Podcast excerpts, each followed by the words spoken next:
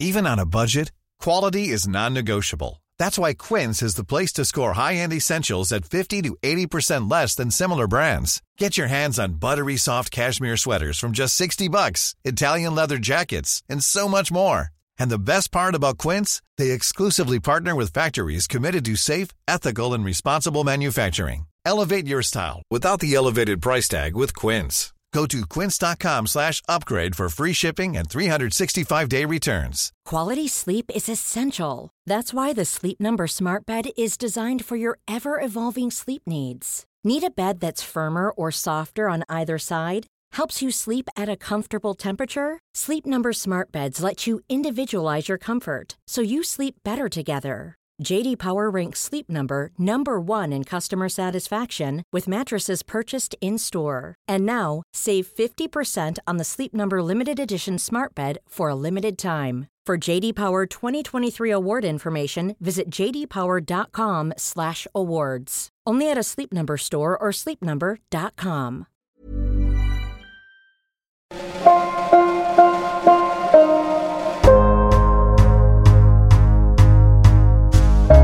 Radio Westeros, Episode 70 A Right to Vengeance. Spoilers all books. Hello, and welcome to another episode of Radio Westeros. I'm Lady Gwynhyfvar, and with me, as always, is Yolkboy. Yeah, hi there, everyone, and thanks so much for being here. Today, we're going to give you an in depth look at the epilogue that blew so many of us away. It's Merrett Frey and Lady Stoneheart, everyone. Yeah, this is the final part of our occasional series on the prologues and epilogues of A Song of Ice and Fire, and we're sure you'll agree this Merrett chapter is a classic. So, to begin, we'll discuss our unlikely point of view as we consider who is Merrett Frey. Next, we'll take a deep dive into the chapter itself in a walkthrough style, leaving no stone unturned. How does George build tension before the jaw dropping Stoneheart reveal? Perhaps the biggest twist in the series to date. Stay tuned to find out. From there, we'll discuss the meta purpose of the epilogue, as well as highlighting all of those instances of foreshadowing throughout the first three novels that prefigured Catelyn's resurrection, where we'll see hints stretching as far back as the early pages of A Game of Thrones. And to wrap things up, we'll take a look at the significance of Old Stones as our setting for the epilogue and discuss the theme of vengeance in The Song of Ice and Fire and where Lady Stoneheart's campaign could lead. It's a packed episode today, and we have much and more to tell you about Merrett Frey, the BWB, and of course, Lady Stoneheart. And Radio Westeros is supported by patrons, and so before we begin, let's take a moment to shout out our Flaming Lightbringer patron, TJ Harrington, our Dragonsteel patron, Peter, and our Palest Milk Glass patrons, Daniel, Crispy, The Song of Ice, Seth, Kelly, Laura, Sister Winter, Maltude, Scotty, and John Wergarian, as well as B Word and Mr. J, The Bear and the Maiden Fair, and Sir Tim of House Jib Jab Hot Dog Shop. House motto We forge the chains we wear in life. Thanks so much to all of you. And if you want to be a patron of the show, earn shoutouts and access to our patron exclusive content, find us on patreon.com slash Radio Westeros.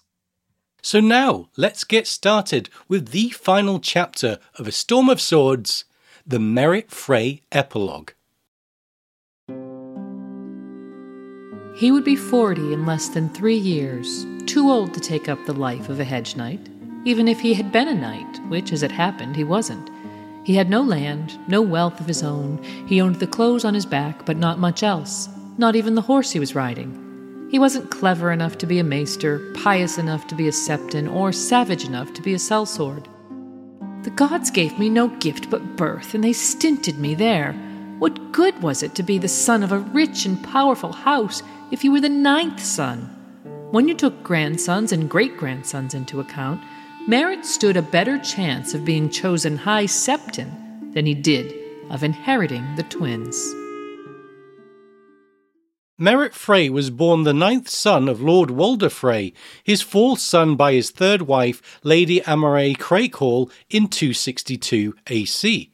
He's mentioned just once in the narrative prior to the Red Wedding when Big Walder and Merrett's son Little Walder explain their positions within House Frey to Bran at Winterfell in A Clash of Kings. But in his own chapter, we will learn a fair amount about his youth and character and his standing within House Frey. As he worries about his future prospects, it says, he wasn't clever enough to be a maester, pious enough to be a septon, or savage enough to be a sellsword. The gods gave me no gift but birth, and they stinted me there. What good was it to be the son of a rich and powerful house if you were the ninth son? When you took grandsons and great grandsons into account, Merrett stood a better chance of being chosen High Septon than he did of inheriting the twins. Merrett goes on to recall his past. In his youth, he was said to be nearly as strong as his elder brother Hosteen, noted to be the strongest, if perhaps one of the densest, of Lord Walder's sons. And so, with some promise of being a warrior, he was sent to serve as page and then squire with his mother's family at Crakehall. From his own thoughts, we learn what happened there after he was made a squire by Lord Sumner Crakehall. Joining in the fight against the Kingswood Brotherhood, Merrett caught a pox from a camp follower and then was captured by the female member of the Brotherhood, Wenda the White Fawn. Wenda proceeded to leave her literal mark upon the youth, branding his buttocks with her symbol of a fawn, a detail which is elaborated on by Jaime Lannister in A Feast for Crows. The outlaw queen burned her sigil into his arse before ransoming him back to Sumner Crakehall. Merrett had not been able to sit down for a fortnight, though Jaime doubted that the red hot iron was half so nasty as the kettles of shit his fellow squires made him eat once he returned. Merrett recalls that Jaime was a fellow squire in those days, quote, covering himself in glory, and it turns out that having a history with a main POV character will later allow us to gain a greater insight into his story. Merrett also recalls that after being ransomed from the outlaws, he took a blow to the head from a mace in their very next fight that left him, quote, insensible for a fortnight, and eventually resulted in him being sent back to the twins as he could no longer suffer even the slightest blow to his head without experiencing pain that reduced him to tears. Not only were his dreams of knighthood over, but he would have to endure a lifetime of his father's mockery, coupled with blinding headaches that drove him to drink to excess. In A Feast for Crows, when Merrett's wife, Lady Mariya Darry, informs Jaime of her husband's death at the hands of outlaws at Oldstones, she reminds him that they were acquainted in their youth. Jaime acknowledges that they were at Crakehall together, but thinks, he would not go so far as to claim they had been friends. When Jaime had arrived, Merrett Frey had been the castle bully, lording it over all the younger boys. Then he tried to bully me. And so it's implied that Jaime put Merrett in his place, even before the Kingswood Brotherhood incident. In the end, Jaime can think of nothing better to say than that Merrett had been very strong, before offering a perfunctory toast to his memory. When Merrett's daughter, Amerei, suggests that her father used to tell her stories about their exploits against the outlaws, Jaime thinks what she really means is that her father used to boast and lie. Jaime clearly has few, if any, positive memories of the boy from his past, and in addition to supplying further details about the hostage incident, the branding, and the torment Merrett endured from his fellow squires afterward, Jaime thinks boys are the cruelest creatures on earth. Paired with his thoughts about Merrett's own youthful character as a pretentious bully, quote, slow and clumsy and stupid, who was put in his place by a newcomer four years his junior, we can assume that those times were far from pleasant for Merrett. But the fact that Merrett continues to speak of them and look back upon them as his glory days well into middle age speaks volumes about the life he led as an adult. After his return to the twins, Merrett wed Mariya Darry in 282 as the kingdom teetered on the edge of civil war. It was initially considered to be a very good match as House Darry was quite powerful in the Riverlands at that time and were amongst the primary supporters of House Targaryen in the lead up to Robert's rebellion. In the aftermath of the war, though, with three of Mariya's brothers dead at the Trident, fighting with the royal army, and the house, according to Merrett, losing half their lands, most of their wealth, and almost all of their power, it's unclear that there was any prestige to be had from the match. It is clear, though, that Mariya Darry found her husband unsatisfactory, and it would appear the feeling was mutual.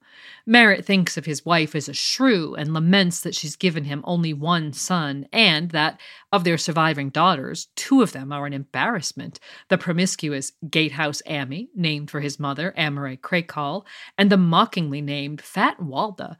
And so, with little to recommend him to his father, his family, or the world, and plagued by headaches as a result of the head injury he suffered in his youth, Merrett gained a reputation as a sot. By the time of the Red Wedding, his large frame and strength, typical of the Crakehall family that he had inherited from his mother, has gone to fat, and his heavy drinking, a self medicating response to the severe headaches he suffered, seems like it might be his sole talent. In fact, he's noted by Catelyn Stark to be matching the Greatjon one for one at the Red Wedding. As the wedding feast gets underway at the Twins, Cat observes the late Lord Frey might be niggardly when it came to feeding his guests, but he did not stint on the drink. The ale, wine, and mead were flowing as fast as the river outside. The Greatjon was already roaring drunk. Lord Walder's son Merrett was matching him cup for cup, but Sir Wayland Frey had passed out trying to keep up with the two of them. Catelyn would sooner Lord Umber had seen fit to stay sober, but telling the Greatjon not to drink was like telling him not to breathe for a few hours. And indeed, Merrett drinking with Greatjon Umber turns out to have been by design, as without any other recognizable talents, his brothers had assigned him the task of getting the giant Northman so drunk he wouldn't be able to fight. But it seems he failed even at that task, as it says, He'd cozened the huge Northman into drinking enough wine to kill any three normal men, Yet, after Roslin had been bedded, the Greatjon still managed to snatch the sword of the first man to accost him and break his arm in the snatching. It had taken eight of them to get him into chains, and the effort had left two men wounded, one dead, and poor old Sir Leslyn Haigh short half an ear. When he couldn't fight with his hands any longer, Umber had fought with his teeth. And so his own POV chapter finds him tasked with a mission that Merrett hoped would be redemptive responding to a ransom demand for his great nephew Petyr Pimple, who had disappeared, quote, wandering off with some bloody camp follower like a stag in rut. By volunteering to deliver a hundred gold dragons at the appointed time and place, Merrett hoped to gain favour with Petyr's father Ryman, now heir to the crossing. Sadly, it was not to be. Merrett would once again fall afoul of outlaws, and this time he would endure more than a humiliating brand or a blow to the head. Unbeknownst to Merrett, Petyr was dead. Keeping company with camp followers seems even more unhealthy than usual for Freys in the aftermath of the Red Wedding, as will soon become evident when Petyr's father Ryman also dies at the hands of outlaws while in the company of a woman calling herself Queen of the Whores. And so Merrett's mission was a trap, and he died as he had lived, a hapless failure, mocked by outlaws and family alike. His legacy may also be one of failure. In A Dance with Dragons, his only son, Little Walder, will turn up dead at Winterfell, where Merrett's daughter Walda is also in residence as Roose Bolton's second wife. But how safe can Walda herself be, carrying a new heir to House Bolton while her husband's legitimized bastard rages across the story? Ramsay's loss of his own wife, the so called Arya Stark, may leave his position more precarious than Roose had hoped, which in turn may leave Walda and the child she carries vulnerable. His daughter Amerei had been raised to be Lady of Darry due to her mother being a Darry by birth and her own marriage to Lancel Lannister, whose extended family was calling the shots in the aftermath of the War of the Five Kings. But with Lancel abandoning Darry and returning to King's Landing to take vows as a member of the reborn faith militant, Amerei Frey's position at Darry may also be precarious. leaving Merrett not even the posthumous consolation of his children succeeding at life. House Frey is without a doubt the most complicated house in Westeros with Walder Frey having 21 trueborn sons, 21 grandsons, and at least five acknowledged bastard sons, not to mention great grandsons and countless daughters and their offspring, the succession is not only complex, but ever shifting and potentially in dispute. We see at least a dozen deaths in A Song of Ice and Fire that directly affect or change the succession, and Merrett himself rose swiftly in a very long list of potential successors due to several of them. When the 92 year old patriarch finally passes away, whether by natural causes or otherwise, and with the succession now set to devolve upon his great grandson Edwin, in spite of having numerous sons still living, we can expect things in House Frey to soon become even more shambolic than they have been thus far. And so, with all of this in mind, let's dive into a complete overview of the A Storm of Swords prologue, where we'll encounter much more than a single disappointing member of House Frey. The road up to Old Stones went twice round the hill before reaching the summit. Overgrown and stony, it would have been slow going even in the best of times, and last night's snow had left it muddy as well. Snow in autumn in the Riverlands. It's unnatural, Merrett thought gloomily. It had not been much of a snow, true, just enough to blanket the ground for a night. Most of it had started melting away as soon as the sun came up. Still, Merrett took it for a bad omen. Between rains, floods, fire, and war, they had lost two harvests and a good part of a third. An early winter would mean famine all across the Riverlands. A great many people would go hungry, and some of them would starve. Merrett only hoped he wouldn't be one of them. I may, though. With my luck, I just may. I never did have any luck.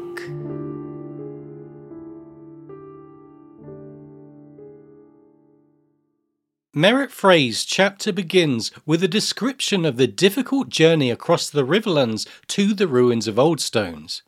The old castle lies directly south of Merrett's home at the Twins, and the weather has made the final ascent up the hill on horseback grueling and slow going. With snow falling unexpectedly the previous night, the overgrown and stony pathway has now become muddy enough to cause Merrett concern. Snow in autumn in the Riverlands. It's unnatural, Merrett thinks gloomily as he contemplates the fact that an early winter could lead to food shortages and perhaps widespread famine in the Riverlands.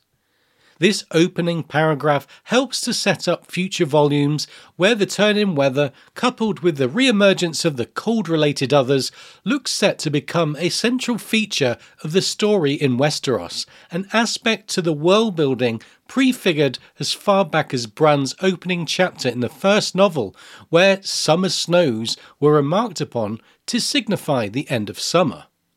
Merrett's fear that, due to his ill luck, he could be one of the ones to starve this winter not only conveys his sense of powerlessness and vulnerability, but lets us know that he's a character who has suffered greatly and feels a high degree of self pity. George doesn't hesitate in explaining where Merrett's apparent misfortune originated as the character surveys the wooded landscape around the lower slopes of the hill, keeping his eyes peeled for outlaws hiding in the dense thicket. It says, Merrett hated the woods, if truth be told, and he hated outlaws even more. Outlaws stole my life, he had been known to complain when in his cups. George draws a direct and succinct line from Merrett's nemesis, thus far referred to simply as outlaws, to the coping strategy for his pain, as we learn that he was too often in his cups and such is his dependence on alcohol that it seems to have become a significant part of his identity. He thinks, You needed some sort of distinction in the twins, else they were liable to forget you were alive. But a reputation as the biggest drinker in the castle had done little to enhance his prospects. Living in such a large family as the Freys, who for the most part all live under one roof, must be highly competitive, an environment where power is recognized, strength is rewarded, and every individual must struggle to find their niche and purpose. As such, while Merrett's sad reputation as the biggest drinker at the Twins is hardly one to boast about, we learn that there was a time when he aspired to far loftier ambitions. It says, I once hoped to be the greatest knight who ever couched a lance. The gods took that away from me. Somehow Merrett's early dreams were shattered by outlaws, and we sense that George will continue to weave this backstory in around the narrative of the chapter. We know Merrett's heavy drinking is inextricably linked to his past, and that drunkenness not only alleviates the migraines he suffered, but helps him forget the plight of his current situation as he sees it. Why shouldn't I have a cup of wine from time to time? It helps my headaches. Besides, my wife is a shrew, my father despises me, my children are worthless. What do I have to stay sober for? Although there is pathos to be found in the fact that Merrett struggles to function on a basic level due to his headaches, there is an undeniable woe is me tone to his internal monologue and a tendency to blame everyone and everything for his shortcomings. Describing his children as worthless highlights that in the cutthroat world of Frey intrahouse politics, Merrett perceives his offspring as commodities rather than loving them with warmth in his heart. It seems he is trapped in a vicious cycle. He drinks to numb his headaches, which makes his family life more challenging, causing him to drink more. And by wallowing in self pity, he's not making life any easier for himself. Yeah, his headaches are described in detail, and to be fair to him, they sound extremely painful. Merrett could feel the headache building behind his eyes, and he knew that if he gave it half a chance, he would soon feel as if he had a thunderstorm raging between his ears. Sometimes his headaches got so bad that it even hurt too much to weep. Then all he could do was rest on his bed in a dark room with a damp cloth over his eyes and curse his luck and the nameless outlaw who had done this to him. Notice once more that he blames luck for his situation, but this time alludes to the single outlaw who caused his life of pain.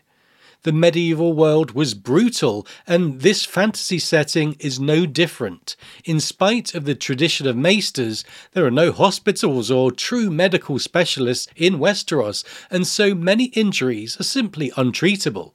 This leaves, for example, Gregor Clegane to quaff milk of the poppy for his headaches, and Merrett self medicating is comparable. George uses the headaches to inject tension into the chapter, as Merrett firmly believes all his luck will change if he can just complete his mission without getting a migraine.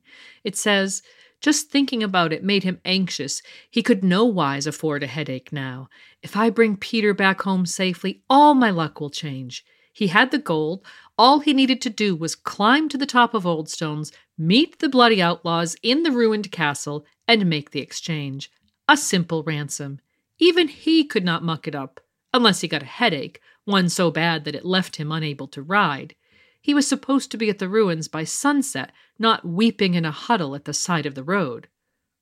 We learn that Merrett was mocked by his father, Lord Walder Frey, when he asked to be sent on the exchange mission, and that this is the one chance he has to try and distinguish himself for something other than drinking. If he manages to rescue Petyr Pimple unharmed, his fortunes could change, and he'd stand a better chance of surviving the winter behind the walls of the twins. Even so, the temptation to ride off into the sunset to the nearest alehouse with the ransom gold is high. The thought of facing the outlaws is reminding him of his time fighting against the Kingswood Brotherhood, and it's such a painful memory for him that he considers letting Petyr hang. As it happens, Petyr, third son of Ryman and grandson to the late Stevron, was captured by the outlaws after, quote, wandering off with some bloody camp follower like a stag in rut. This reminds Merrett of the time he caught a pox from a sex worker in his youth, and so he resolves to be more understanding and sympathetic to his relative. Petyr's wife has been cheating on him with his own older full brother Walder, amidst rumors that Black Walder, as he was known, had also bedded their brother Edwin's wife, Janyce Hunter, his niece, Fair Walda, and even the seventh Lady Frey, Lady Annara Farring. This is one of several indications that all is not well and good within the Frey camp, and that there could be internal conflict in the not so distant future. And knowing he would not be welcomed back into the twins should he fail his mission, sets Merrett's personal stakes in the hostage exchange sky high, and so he rides on. He reflects that Lord Walder, at 92 years of age, quote, could not possibly last much longer. All his sons agreed. However, despite Lord Walder's nasty streak, he does at least take care of his family. But if Walder dies, Merrett fears the power shift within the twins will work firmly against him. With Walder's first heir Stevron dying while campaigning with the young wolf, it says, Stevron's son, Sir Ryman, stood to inherit now, a thick witted, stubborn, greedy man. And after Ryman came his own sons, Edwin and Black Walder, who were even worse. And with the dangerous lame Lothar, Lord Walder's steward, who'd helped plan some of the more brutal aspects of the Red Wedding, waiting in the wings as well, Merrett anticipates some sort of succession struggle to break out when Walder eventually passes. This prospect worries Merrett, who expects that the new lord will turf out anyone they find to be of little use. At 37 years of age, and with his physical problems, he counts himself too old to become a hedge knight. And so we understand his deep insecurities that have driven him to volunteer to be the third party in this dangerous hostage ransom. But if Merrett could just complete his mission and ride back to the twins with Petyr, he would have proved himself and scored significant points that could help him find a place within any newly emerging Frey hierarchy. Still, that's easier said than done, and he continues to blame his misfortunes on bad luck. He recalls the time he caught a pox, then was captured by Wenda the White Fawn of the Kingswood Brotherhood, and following his subsequent release, was smashed in the head with a mace by another outlaw. If truth be told, none of these things sound like bad luck exactly, but he refuses to question his own part in these events. So the mace attack is revealed to be the cause of his headaches, a blow so hard that it left him insensible for a fortnight and almost dead. When he regained his senses, Lord Sumner Crakehall, who had taken Merrett on as a page and then squire, informed him that he'd never make a knight and that his fighting days were done. For a man whose primary attribute was brute strength, this news must have been as excruciating as his headaches, exacerbated by the fact that his fellow squire at Crakehall, Jaime Lannister, was, quote, covering himself in glory during those same skirmishes. Jaime, at the ripe age of 15, saved Sumner Crakehall from Big Belly Ben in the fight against the Kingswood Brotherhood. After crossing swords with notorious villain the Smiling Knight, he was raised to knighthood by his personal hero, Sir Arthur Dayne, for valor on the battlefield. We can only imagine how Merrett Frey felt about falling so low when, in contrast, his fellow, four years his junior, was soaring so high. And from a low ebb, Merrett believes his luck only got worse from that point on. In spite of facing Lord Walder's poisonous disdain for the crime of suffering a debilitating injury, his father was able to provide him with an excellent marriage to the apparently attractive Mariya Darry, back when House Darry stood high in King Aerys' favour. However, as we noted earlier, soon after their marriage, House Darry was disempowered by the new king due to the unwavering loyalty they had shown House Targaryen during Robert's rebellion and lost much of their lands and riches. And to add insult to injury, Merrett's wife is said to have found him a great disappointment from the first. Their marriage resulted in five daughters, including a stillbirth and one that died in infancy before their son, little Walder, was born. As with all of his bad luck, Merrett blames someone else, in this case, Mariya, for their lack of sons and the deaths, as if she had done it on purpose to spite him. Again, there's no sign of warmth from Merrett, who describes his eldest daughter Ami, as a slut and her sister Walda a glutton. Given his disdain and his tendency to view his children as nothing more than political pawns, with or without his migraines, we find it unlikely that Merrett was anything close to resembling a good father. As a precursor to the Red Wedding, when Roose Bolton and Lord Walder had perhaps been in the early stages of scheming together to form some sort of secret alliance, Roose was offered his pick of Frey women as wife, much as Robb Stark was. To Merrett's surprise, Roose chose his second daughter, Walda, which Merrett thought was a change in his fortunes that could elevate him within his house. However, given Roose Bolton's admission to Jaime Lannister that, quote, My Lord of Frey offered me my bride's weight in silver for a dowry, so I chose accordingly, Lord Walder did not see the marriage in those terms, and instead of praising Merrett's role in securing an important alliance via his daughter, he mocked him. He picked her because she's fat, Lord Walder said. You think Bolton gave a mummer's fart that she was your whelp? Think he sat about thinking, Heh, Merrett Muttonhead, that's the very man I need for a good father. Your Walder's a sow in silk. That's why he picked her, and I'm not like to thank you for it. We'd have had the same alliance at half the price if your little porkling put down her spoon from time to time. The final humiliation for Merrett, it says, is when lame Lothar shared the plans for the Red Wedding with him. As we've said, Merrett's role was a simple one. He was instructed to use his well known talent as a heavy drinker to lure the ferocious Greatjon Umber into some sort of drinking contest to ensure the big man was too inebriated to defend his king. Although it was a simple task, and one for which lame Lothar thought he was uniquely well suited, Merrett reflects upon the fact that he even failed at that. In the last section, we mentioned that he managed to get the Greatjon to drink enough wine to, quote, kill any three normal men, Yet, when the knives came out and the slaughter began, the big man still managed to kill and injure numerous Freys. Merrett blames himself for this carnage, and we'd say it's a fair bet that Lord Walder does too. All of which leads into Merrett's fateful decision to try and distinguish himself with some sort of desperate glory by heroically meeting the outlaws alone and exchanging the bag of gold for the hostage. Yeah, Merrett believes if he could bring back Petyr unharmed, Petyr's father, Ryman, now the number one heir following the death of his father, Stevron, would look favourably upon him. It says, If he could bring back Petyr Pimple, the boy would be grateful for my part, and his father will see that I am loyal, a man worth having about. So Merrett seeks to make himself useful in anticipation of the death of his father and perhaps sees this as a life or death situation. If Ryman takes the reins at the twins and deems Merrett, one amidst a sea of half siblings, to be of little use, Merrett could find himself homeless and penniless as a brutal winter closes in, too old to fend for himself as a hedge knight, and in all reality living with a debilitating disability. The thought of being turfed out of the twins is a bleak one, bleak enough to drive Merrett into action during this epilogue.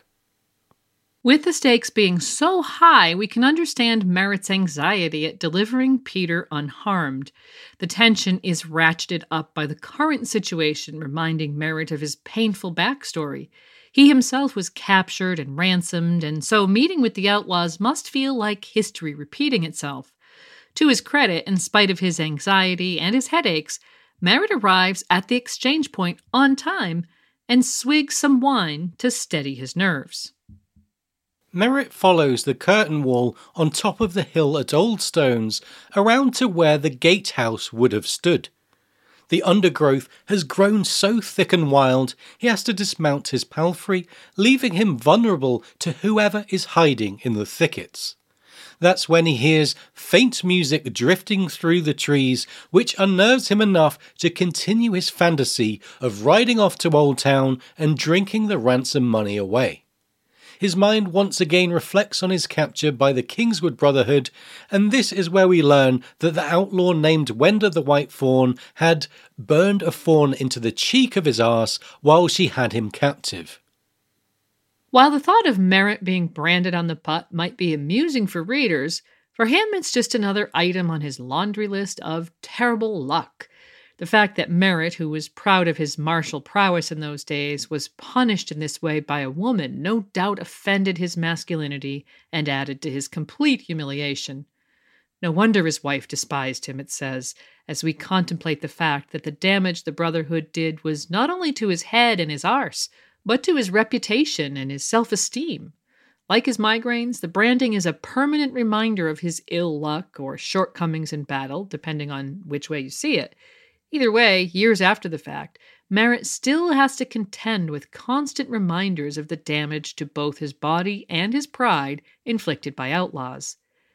But as he listens to the music of another set of outlaws, he reminds himself that Petyr Pimple might one day be Lord of the Crossing, and with another swig of wine, readies himself to face his fears.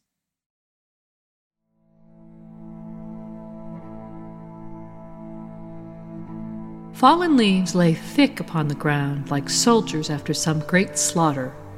A man in patched, faded greens was sitting cross legged atop a weathered stone sepulchre fingering the strings of a wood harp. The music was soft and sad. Merrett knew the song. High in the halls of the kings who are gone, Jenny would dance with her ghosts. Merrett's first reaction is to tell the singer to move from the sepulchre that he's sitting on a king given that the ring wall at Oldstones resembles a crown and that King Tristifer was known as the Hammer of Justice, there's a fair amount of overt justice related themes and imagery in the scene, which we'll cover in detail in a later segment. The singer is described as foxy faced with a wide smile, and when he asks Merrett, Do you remember me, my lord? the reader can already guess that this is Tom O'Sevens of the Brotherhood Without Banners, the outlaw group whose original quest to bring justice to Gregor Clegane has become increasingly corrupted over the course of the War of the Five Kings. In the here and now, Tom O'Sevens reminds Merrett that he had played at his daughter Amerei's wedding to Pate of the Blue Fork and claims Pate is a cousin of his. He also mentions that Lord Walder never had him play at the Twins, which could be part of a setup for Tom one day coming into close proximity with Lord Walder without being recognized. When a harsh voice behind Tom cuts through the small talk, demanding to know if he has the gold, Merrett's PTSD takes him back to the Kingswood Brotherhood. Bloody outlaws, always hiding in the bushes. It had been the same in the Kingswood. You'd think you'd caught five of them, and ten more would spring from nowhere all of a sudden, Merrett finds himself surrounded by the outlaws, and we appreciate that alone in the undergrowth, he's now so vulnerable that his life is in their hands. He observes around a dozen of them, clad in rough spun rags, boiled leather, and bits of dead men's armour, and although the reader initially can't tell just who is who, there's a curious description of a woman among them, quote, bundled up in a hooded cloak three times too big for her. The identity of this cloaked woman is a mystery, and the reader is certain that this woman has never been described as part of the BWB before. Who is she? What does she want? And why is she wearing an oversized cloak? Before these questions can be answered, the man with the harsh voice reiterates his question Where's our gold? He's described as a large man with a broken nose and a distinctive yellow cloak. This, of course, is none other than Lem Lemoncloak, who had his nose broken by Arya Stark earlier in A Storm of Swords. Merrett demands to see Petyr before handing over the gold, but a one eyed outlaw steps forth and boldly swipes the gold before he can even protest. This exchange, if there is to be one, will be done on the outlaw's terms, and there's nothing Merrett can do about it. Like his time as a captive in the Kingswood, he finds himself completely disempowered, and so his nightmare begins again. He asks which one of the men is BWB leader Beric Dondarrion, but can't even get a straight answer there. The one eyed man claims he is Beric before Lem calls him Jack, and so the reader knows that this is Jack Be Lucky and not Dondarrion. The whereabouts of Dondarrion, alongside the identity of the cloaked woman, is another mystery, and the Brotherhood makes some fun of it by misidentifying each other to further confuse Merrett. He is being toyed with. For the outlaws, this is a game, one which is excruciating for our point of view. It says Merrett had plenty of fear. His head was pounding too. Much more of this, and he'd be sobbing. Now that they have the gold, he pleads with the Brotherhood to release his nephew Petyr, really a sort of great half nephew, and he's told that Petyr will be found in Old Stone's Godswood.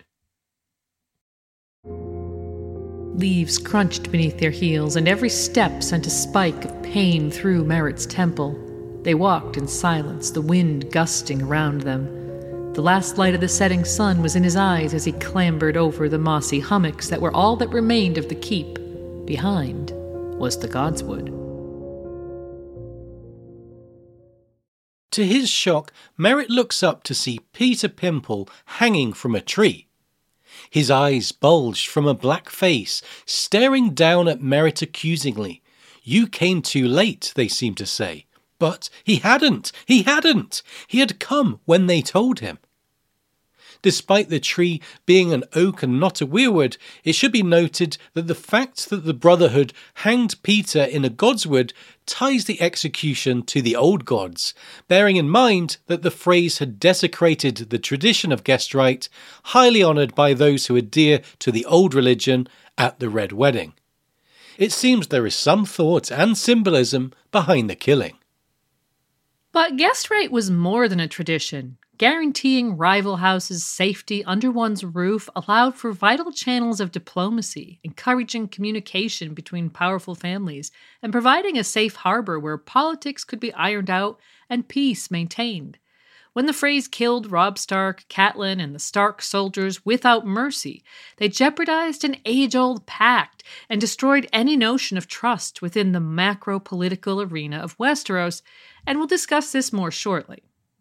But here we see the immediate effect of that breach. A hostage exchange is usually a matter of trust, but with basic customs and standards now in the muck, the Brotherhood feel entitled to betray the Freys in return and murder their captive.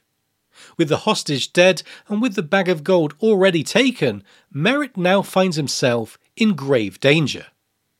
I brought the gold. That was good of you, said the singer amiably. We'll see that it's put to good use. Merrett turned away from Petyr. He could taste the bile in the back of his throat. You, you had no right. We had a rope, said Yellowcloak. That's right enough.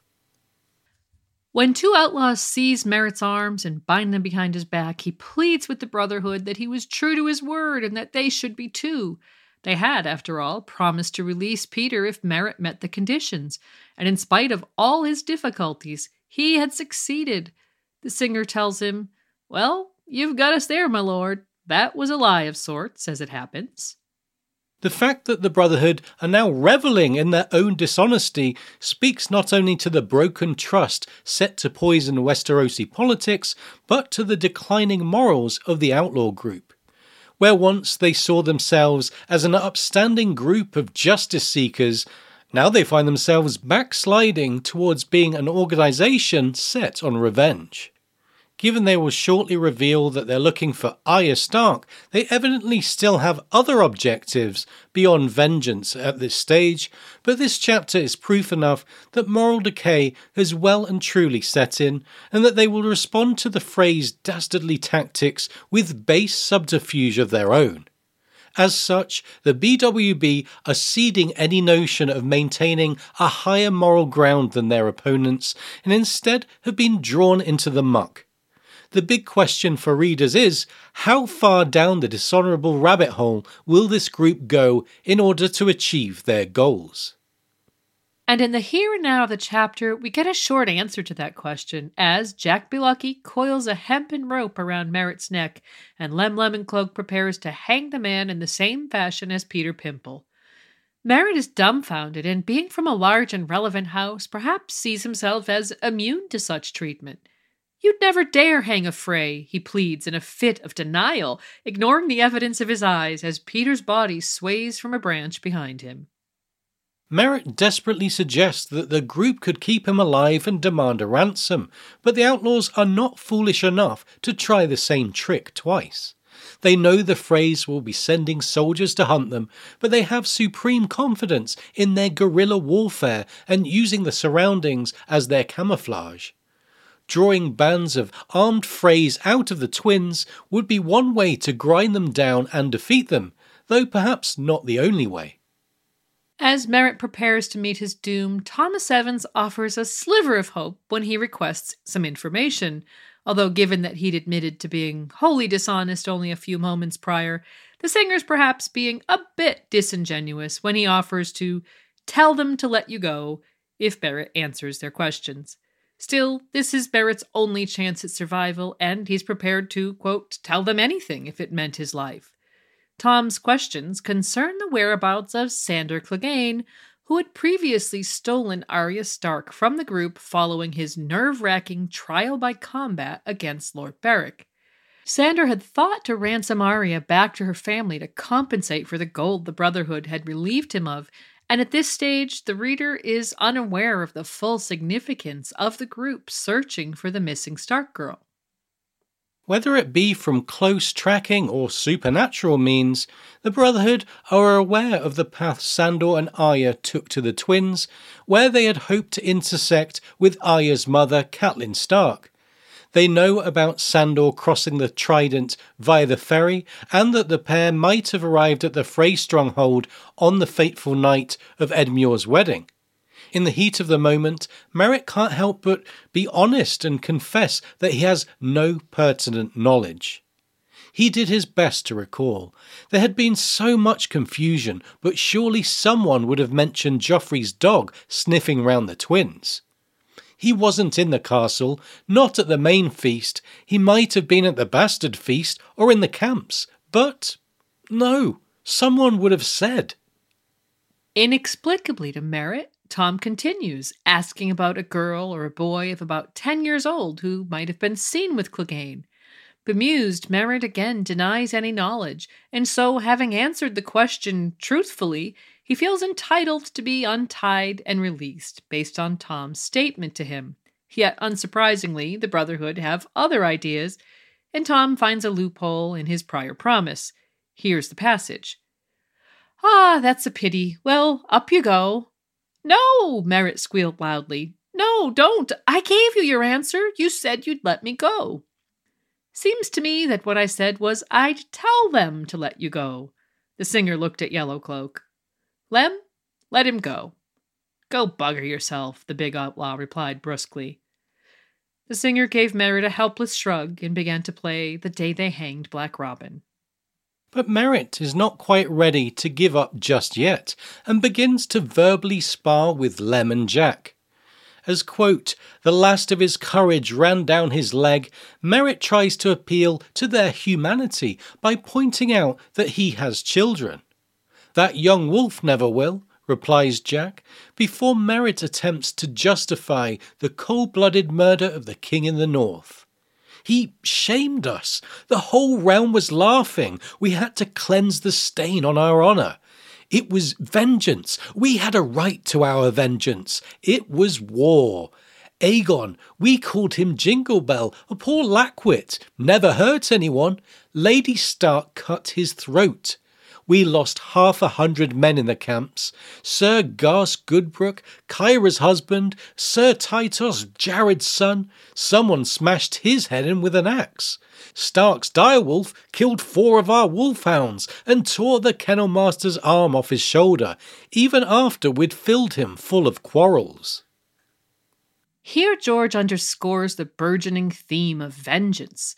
The Freys were apparently seeking vengeance for broken oaths, and now they want vengeance for those who suffered during the claiming of that vengeance, while the Brotherhood are bent on vengeance as well. All of which brings to mind the words of Ellaria Sand from A Dance with Dragons in the wake of her husband's death. Oberyn wanted vengeance for Elia, now the three of you want vengeance for him. Is that how it goes, round and round forever? I ask again, where does it end? Merrett's attempts to justify the Red Wedding fall flat for both the reader and the BWB alike, with Lem highlighting the brutal nature of the atrocity by recalling the gruesome detail that Robb Stark had his direwolf's head sewn onto his body. Merrett pleads that the beheading was all his father's idea and that his own role on that evening was merely to drink heavily, conveniently skipping over the fact that he was drinking in order to facilitate more murder. Sensing that his arguments are falling on deaf ears, he rolls the dice one last time. They say Lord Beric always gives a man a trial, that he won't kill a man unless something's proved against him. You can't prove anything against me. The Red Wedding was my father's work, and Ryman's and Lord Bolton's. Lothar rigged the tents to collapse and put the crossbowmen in the gallery with the musicians. Bastard Walder led the attack on the camps. They're the ones you want, not me. I only drank some wine. You have no witness. Not for the first time, Merrett is putting his faith in the honor and sense of justice within the Brotherhood, which again is rather rich, and in desperation he rats out the true architects of the Red Wedding. This is surely groundwork for a frayed day of reckoning somewhere in the future of the story, but what's really surprising here is Tom's response to the defense that there were no witnesses. At the tail end of the chapter, and with the last breath of A Storm of Swords, George unfurls perhaps the biggest and most unexpected twist in the saga to date when Tom O'Sevens turns to the hooded woman and cites her as a witness to the Red Wedding. As it happens, you're wrong there. The singer turned to the hooded woman. Milady? The outlaws parted as she came forward, saying no word. When she lowered her hood, something tightened inside Merrett's chest, and for a moment he could not breathe. No, no, I saw her die. She was dead for a day and a night before they stripped her naked and threw her body in the river. Raymund opened her throat from ear to ear. She was dead. Her cloak and collar hid the gash his brother's blade had made, but her face was even worse than he remembered. The flesh had gone pudding soft in the water and turned the color of curdled milk. Half her hair was gone, and the rest had turned as white and brittle as a crone's. Beneath her ravaged scalp, her face was shredded skin and black blood where she had raked herself with her nails. But her eyes were the most terrible thing. Her eyes saw him, and they hated.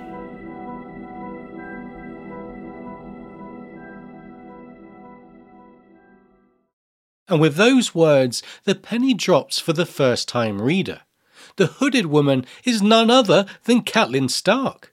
We'll recap how Lady Stark came to be resurrected in a later segment and keep the focus on Merrett here. Imagine his absolute shock at seeing Catelyn judging him, given he was likely oblivious to the rising trend of resurrections in Westeros portrayed in the books.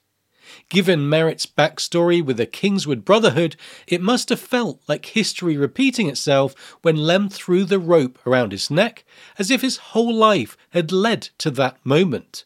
But he could have never guessed who the person to finally condemn him would be. After the gruesome description of the gashes on her face and her pudding soft skin, it says her eyes were the most terrible thing. Her eyes saw him, and they hated. When Uncat is asked if she had witnessed Merrett's guilt, unable to speak due to the depth of the cut to her throat that Raymund Frey, Merrett's full blood younger brother, had inflicted at the Red Wedding, she simply nods. That's all it takes to condemn him. Merrett Frey opened his mouth to plead, but the noose choked off his words. His feet left the ground, the rope cutting deep into the soft flesh beneath his chin. Up into the air he jerked, kicking and twisting, up and up and up. The chapter ends on that dark and sinister note, with the reader unsure if they should be cheering or appalled.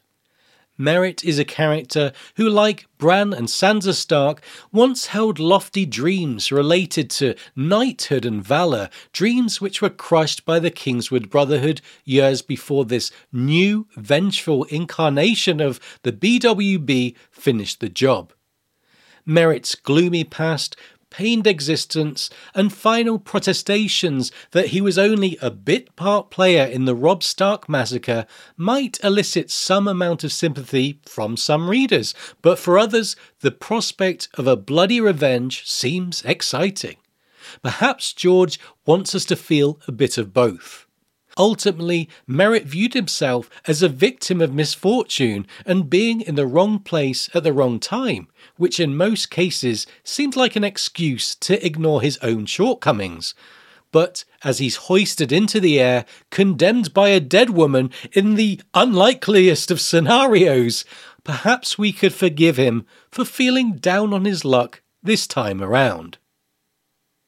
And up next, we'll explore the function of epilogues in fiction and what this specific epilogue accomplishes, before going on to segments on the history and thematic significance of the setting of Merrett's chapter, and finally, how the Stoneheart reveal and arc speaks to George's overarching cautionary theme of vengeance. But first, it's time to thank our patrons from the Valyrian Steel level. Our thanks to Aerodo, Aileen, Akiva of House Hunt, Aka from Ashai, Oxheart, Amber the Adamant, Anna, Hortense of Ashai, Blithe Spirit, Cabot the Unfrozen, March of the Mage, David, Dean, Drew, Sir Sorsadelica, James K., Lord Sosa and his faithful canine companion Theoden, Jill, Miss Jody, J.M., Herbert Westeros, the Miskatonic Maester, Epimetheus, Juna of House Aiko, Casey, Lady Silverwing, Infandaris, the Unspeakable Terror, Boss, the Sithorian, Sally, Sheila, Tristis Lorien, Wild Child of the Wolfswood, and Lady Direliz of Castle Naki, the Alpha Patron.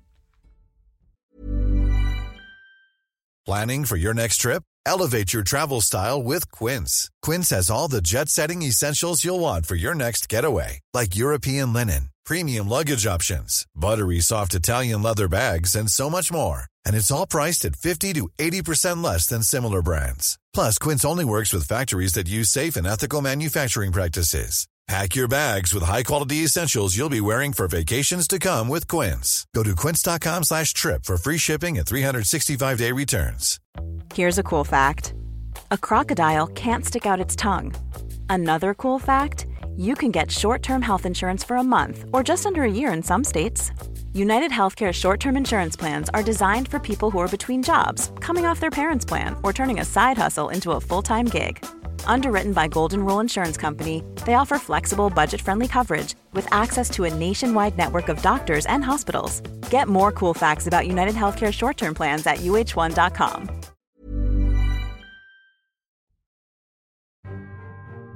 She don't speak, said the big man in the yellow cloak. You bloody bastards cut her throat too deep for that. But she remembers. He turned to the dead woman and said, What do you say, milady? Was he part of it? Lady Catelyn's eyes never left him. She nodded.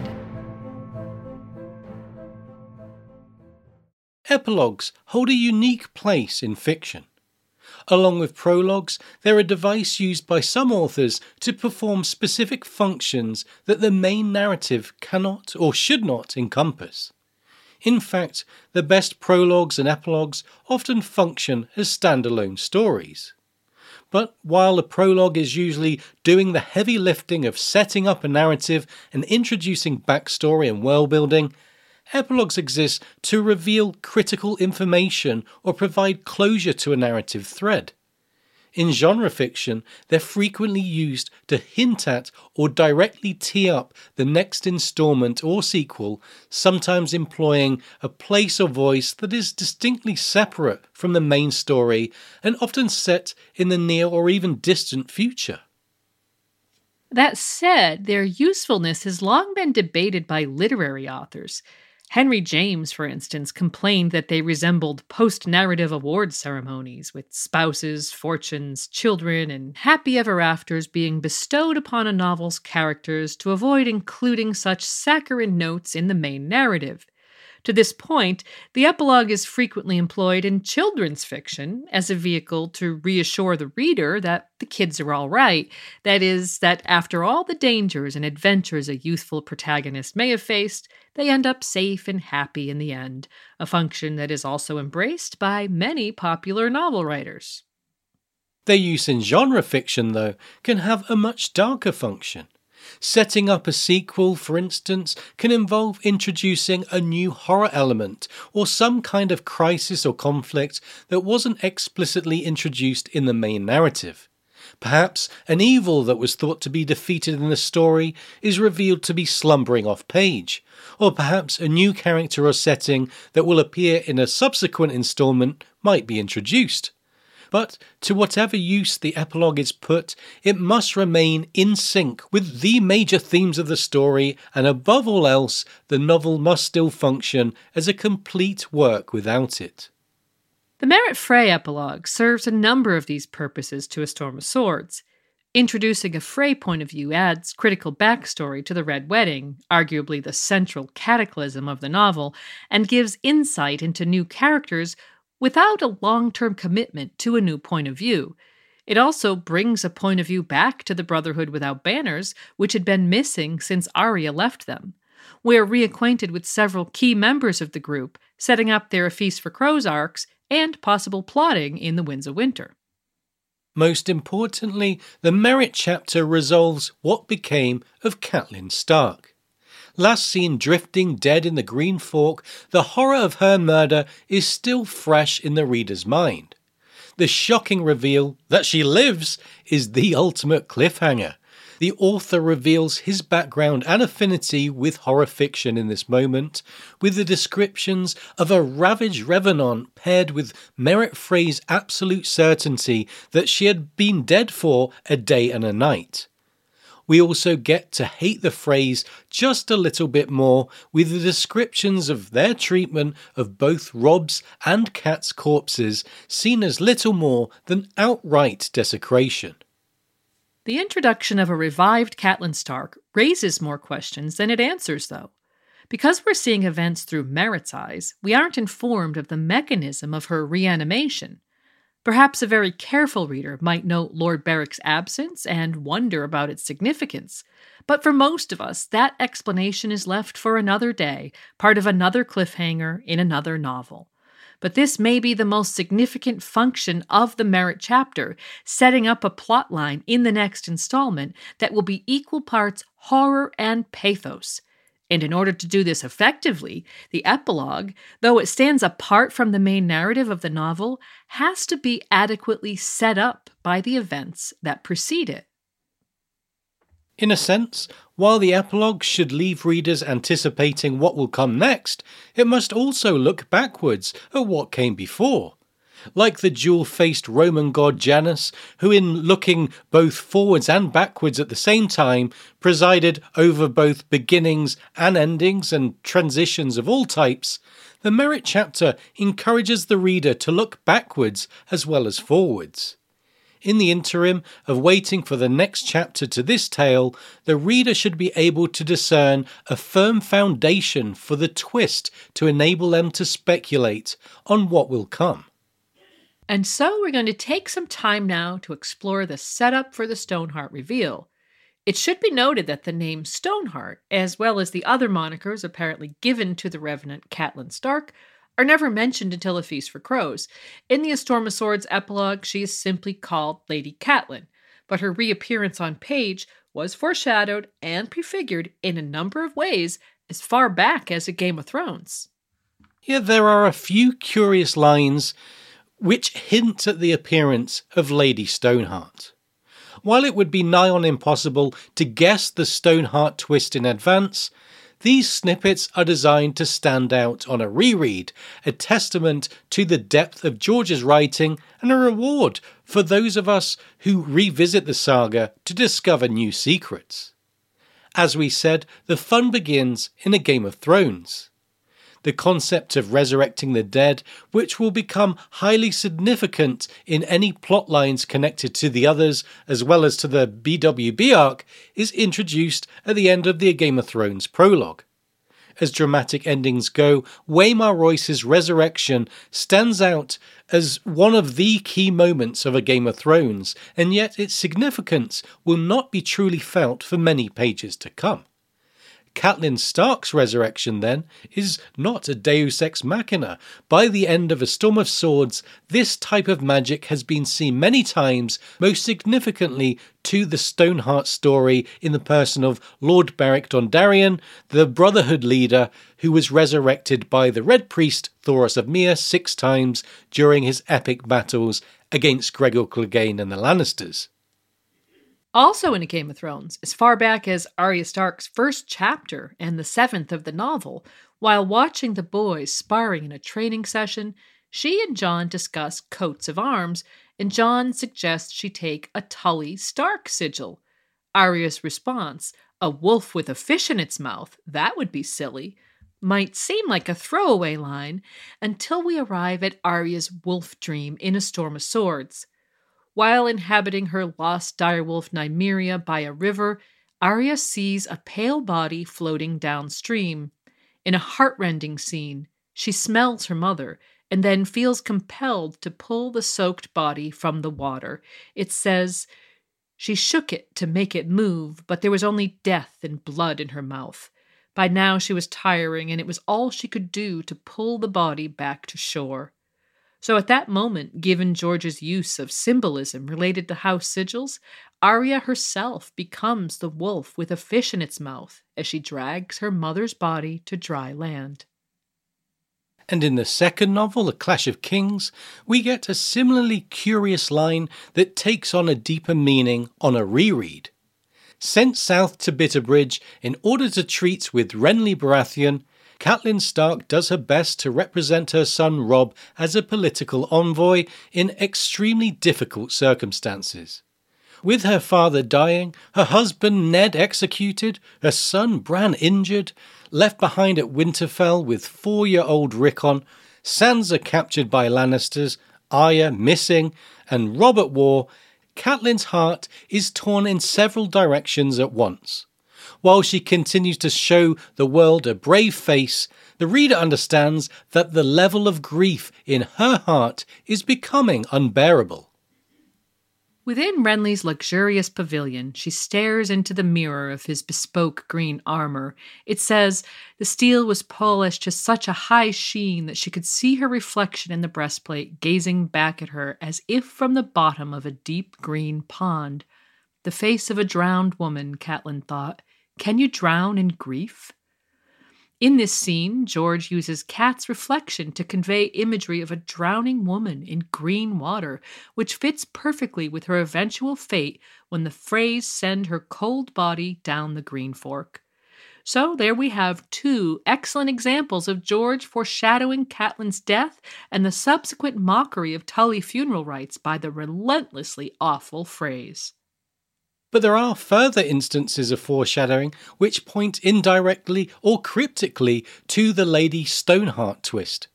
Back in A Game of Thrones, as Kat tries desperately to make her way to her sister Lysa at the Eyrie with Tyrion Lannister as her captive, it says, Sometimes she felt as though her heart had turned to stone. And there are also scattered references to Stoneheart's tears. As she descended into madness during the Red Wedding, it says, Ten fierce ravens were raking her face with sharp talons and tearing off strips of flesh, leaving deep furrows that ran red with blood. Of course, there were no actual ravens. George is using figurative language to describe Kat's own fingers scratching her nails down her face in a disturbing display of grief. Sure enough, in the Merrett epilogue, it's confirmed that her face was shredded skin and black blood where she had raked herself with her nails. Catelyn's tears are first related to her death when she arrives in the Vale of Arryn and beholds the sight of the waterfall known as Alyssa's Tears due to a tragic local legend. Alyssa had witnessed her family murdered, yet never wept in life and so the waterfall, whose waters never touch the floor, is named for her. Cat thinks she wondered how large a waterfall her own tears would make when she died, and with her and Alyssa's stories bearing significant similarities, we can't imagine the fact that it's Cat who contemplates the legend is a coincidence. And sure enough, Catelyn being so emotionally exhausted that she can't cry is remarked on later in her story, when Rickard Karstark is responsible for murdering the young hostages Willem Lannister and Tion Frey out of revenge for his fallen sons Torrhen and Eddard, who died at Whispering Wood, it says, She might have wept, but there were no tears left in her. But perhaps the most obvious hit you around the head foreshadowing comes from the wandering adherent of the old gods and friend to the BWB, the ghost of High Heart the ghost is troubled by prophetic dreams, which are of great interest to the Brotherhood, who are desperate to gain any advantage over their foes that they can. She tells them that I dreamt of a roaring river and a woman that was a fish. Dead she drifted, with red tears on her cheeks. But when her eyes did open, oh, I woke from terror. And so the ghost of High Heart, who had already predicted the Red Wedding, not only telegraphs Cat in the river, but also conveys the absolute terror the resurrected Lady Stoneheart is ready to inflict upon her enemies. Notice the ghost comments on Stoneheart's terrible eyes, which is later echoed by Merrett when he observes that her eyes were the most terrible thing. Her eyes saw him and they hated and circling back to the moment when Arya as Nymeria pulled her mother out of the water, she thinks, Rise, rise and eat and run with us.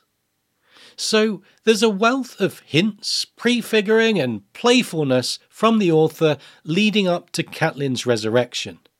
Dreaming inside her direwolf, Arya leaves her mother's body on the shore when she hears men approaching on horseback men on horses with flapping black and yellow and pink wings and long shiny claws in hand.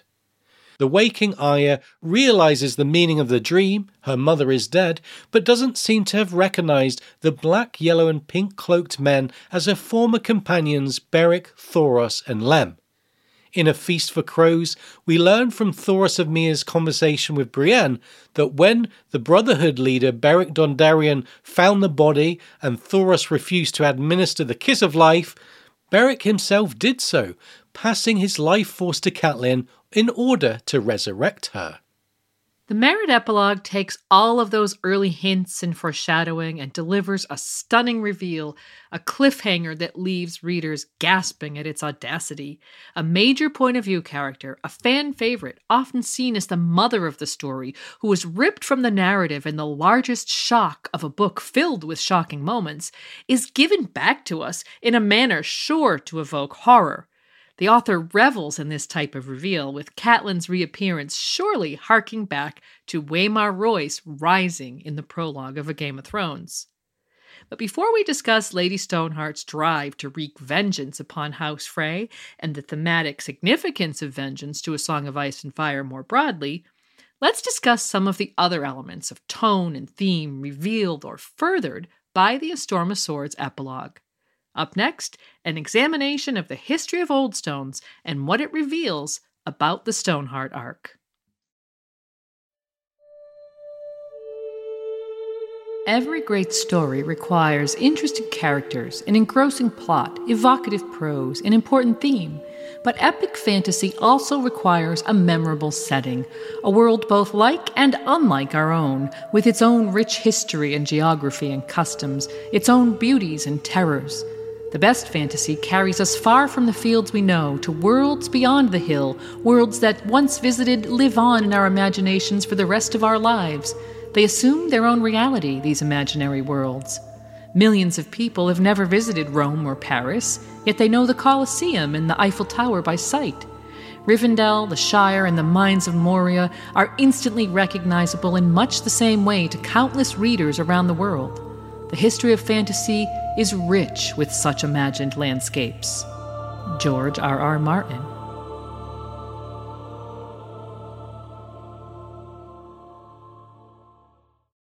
In 2018, when he announced his endowment of a scholarship to the Clarion West Writers' Workshop, George R. R. Martin made a potent statement about the role of setting in epic fantasy. A memorable setting, quote, with its own rich history and geography and customs, is the key to the best fantasy has to offer.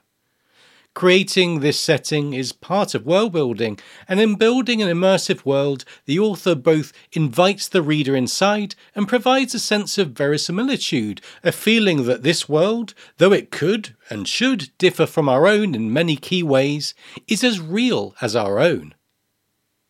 And this is something he's done with great success in Westeros and beyond, offering not one but many distinct regions that have their own geography, history, and culture.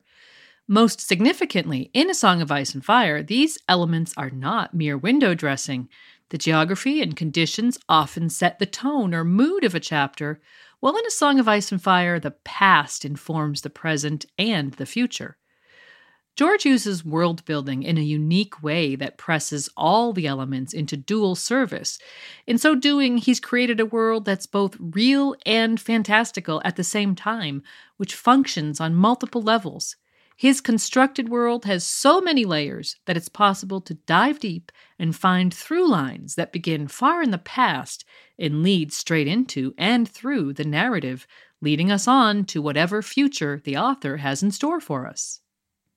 And so a study of the history of a place, in this case Old Stones, might yield up some key details or themes that both support and inform the narrative. Old Stones, perhaps known by a different name in its early days, was the seat of House Mudd of the First Men during the days before the Andal invasions. In A Storm of Swords, as the Northern Army travels to the Twins from Riverrun, they spend a night in its ruins, described thus. They reached Old Stones after eight more days of steady rain and made their camp upon the hill overlooking the Blue Fork within a ruined stronghold of the ancient River Kings.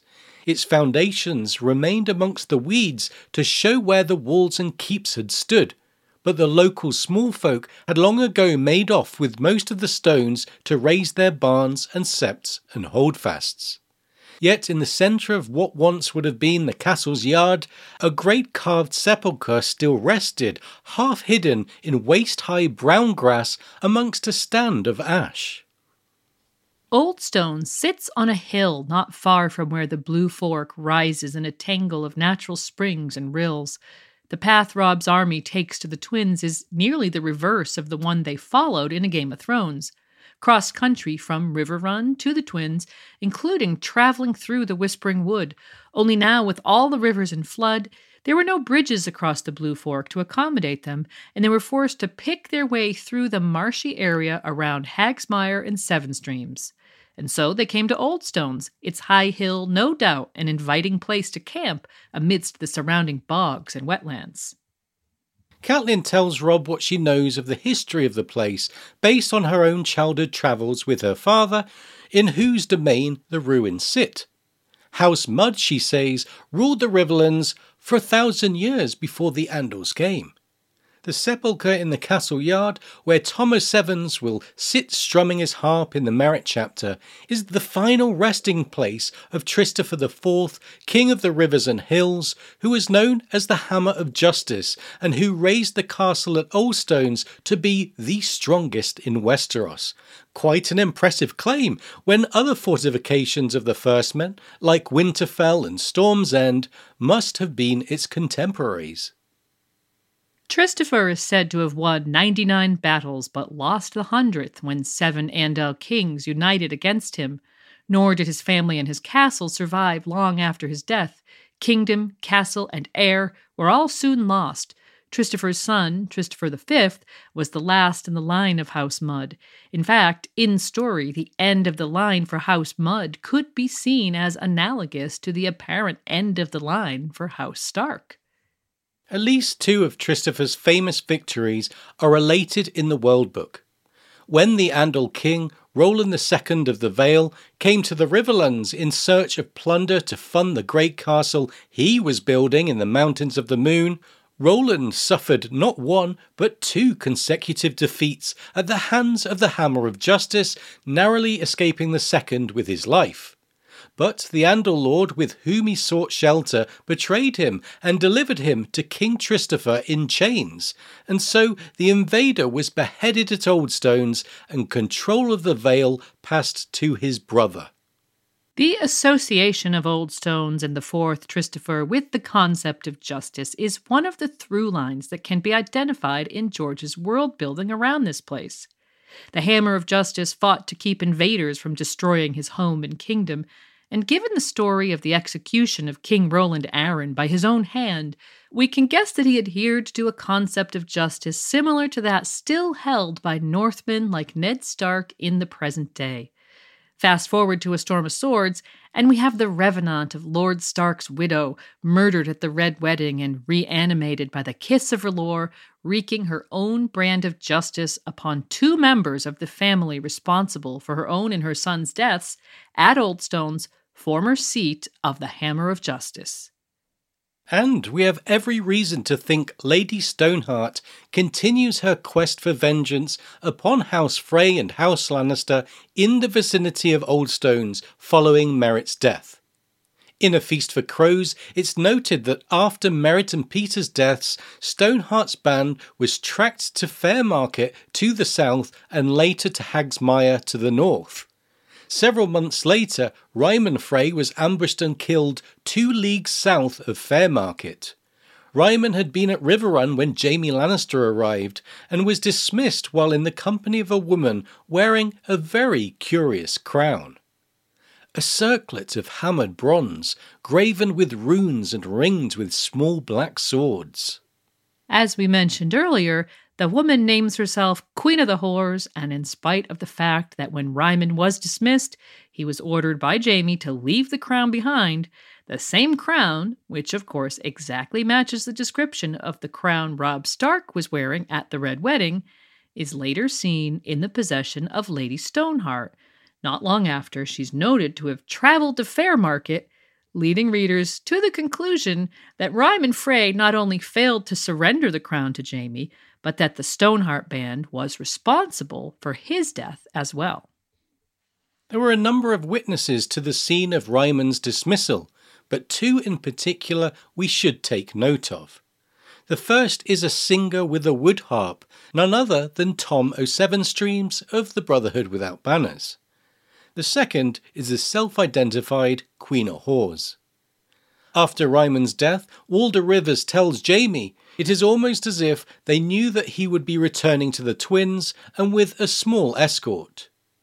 Since we know that Tom remained at Riverrun, we wonder if the woman could have been the source of the BWB's information. As we noted earlier, Petyr Frey was in the company of a camp follower the last time he was seen prior to his execution at Oldstones. Much later, Brienne of Tarth will be captured by the Brotherhood and forced, in order to save her own and her companions' lives, to seek out Jaime Lannister for the band. At Raventree Hall, Jaime had words with a camp follower named Hildy. Later that same evening, Brienne would ride into Pennytree asking for Jaime, for all the world as if she knew exactly where he'd be. Lady Stoneheart's quest for vengeance, or justice as she sees it, is unabated and appears to be assisted by many Riverlanders, not the least of whom are women who are, or who are posing as, sex workers. But we see something else in the behaviour of Lady Stoneheart when we get to witness her interrogating captives in the Merrett epilogue and again in Brienne 8 of A Feast for Crows. While she is clearly focused primarily on vengeance, as we noted earlier, she and her company very carefully quiz both Merrett and Brienne about the whereabouts of Arya Stark. Upon joining the BWB, Lady Stoneheart clearly learned that Arya had been with them, very close to the twins, prior to the Red Wedding she has obviously retained enough cognition that the search for her daughter takes preeminence over vengeance, at least in certain cases. The fact that she retains this focus on finding her child might also indicate another possible significance to Oldstones as a location in the Stoneheart arc, and this also has its roots in history. Oldstones is best remembered in modern Westeros as the home of the girl called Jenny, for whom Prince Duncan the Small gave up his place in the Targaryen succession. Their love story became the stuff of legend and song, and many speculate that it was a song about Jenny that Rhaegar Targaryen played at the tourney of Harrenhal that made Lyanna Stark cry. In fact, in the Merrett chapter, Tom O'Sevens is playing Jenny's song as Merrett enters the ruins of Old Stones. And earlier, when Cat and Robb arrive at Old Stones and meet in the castle yard, Jenny is the first thing that comes to Robb's mind when Cat tells him where they are. There's a song, he remembered, Jenny of Old Stones, with the flowers in her hair. They go on to discuss the history of the place and then Robb's arrangements for his succession. In the belief that his two younger brothers and Arya are dead, and with Sansa married to Tyrion Lannister, he has resolved to name his half brother, Jon Snow, as his heir. And this is interesting for a number of reasons. First, in light of the association of Old Stones with a succession crisis within House Targaryen. Second, in light of the possible connection of the romance of Prince Duncan and Jenny of Oldstones with Jon's parents.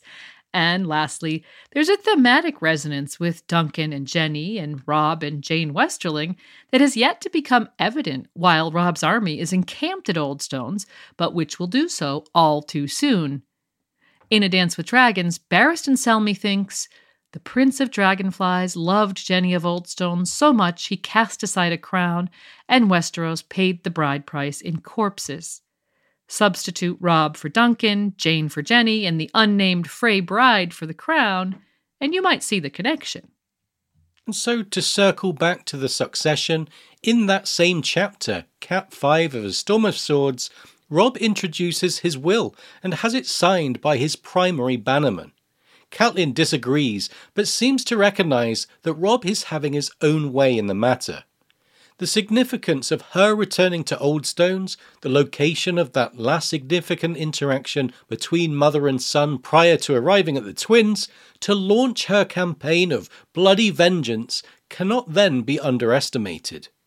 It may very well be that from this place, where her son declared his will regarding his successor, Lady Stoneheart is beginning a journey towards realizing his stated desire. In support of that, we have two things mentioned just previously her repossession of her son's crown from Ryman Frey, and her obvious cognition regarding her daughter's presence in the Riverlands. While revenge is clearly her main focus, we cannot say that she's a mere vengeance zombie when she appears to have a plan for the crown, and when she's instructing her followers to gather up as many orphan children as they can find wandering in the area in the hopes of locating her daughter amongst them. Upon inspection, it becomes obvious Stoneheart has a plan. Now, it's just possible that if she found Arya alive, Stoneheart might take that as an opportunity to prove her son posthumously wrong about his sister's death and reinstate her into the line of succession, crowning her with a brother's crown and naming her Queen in the North but we think it's equally, if not more possible, she will choose to honour her son's final wishes, and that wheels are placed in motion in the Riverlands in A Feast for Crows to do just that.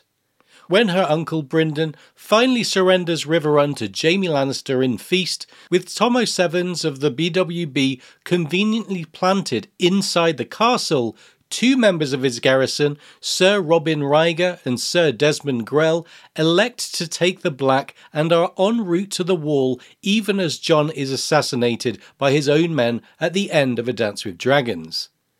Only the Winds of Winter will tell us if those two had an ulterior motive, as many suspect, in making that trip. In light of the many complex plot lines swirling in the Riverlands in A Feast for Crows and A Dance with Dragons, the setting of the final chapter of A Storm of Swords seems therefore intentional. Those through lines from history that we mentioned, both the ancient history and more modern events like Duncan and Jenny, Rhaegar and Lyanna, and Robb's will, seem poised to continue to inform the narrative. Justice, succession, and tragedy among them. But we should not forget another aspect of setting that's also present at Old Stones mood. We noted earlier that a setting can inform the mood of the narrative.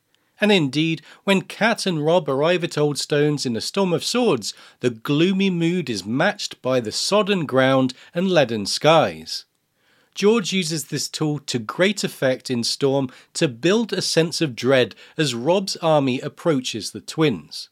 But when we look at Old Stone specifically, we see that the mood it evokes is not limited to the rainy weather in a storm of swords. There's Tristifer, the king who lost his hundredth battle against the Andal invaders and whose line failed him.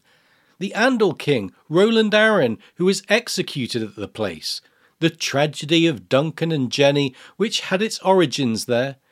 The possibility that a melancholy song about that couple figured into the equally tragic story of Rhaegar and Lyanna, and finally, Catelyn's own bittersweet memories of her childhood and the finality of her discussion with Robb about his successor that took place there. The decidedly dark mood the location is imbued with, not to mention all of the historical themes we've noted, combine to make the melancholy place, associated with so much grief and sadness in its past, the ideal place for the Stoneheart arc to begin and we expect that it will continue that way as the story progresses in the Winds of Winter and beyond. Up next, we'll conclude our analysis with a closer look at the theme of vengeance in A Song of Ice and Fire, as seen through the lens of Lady Stoneheart.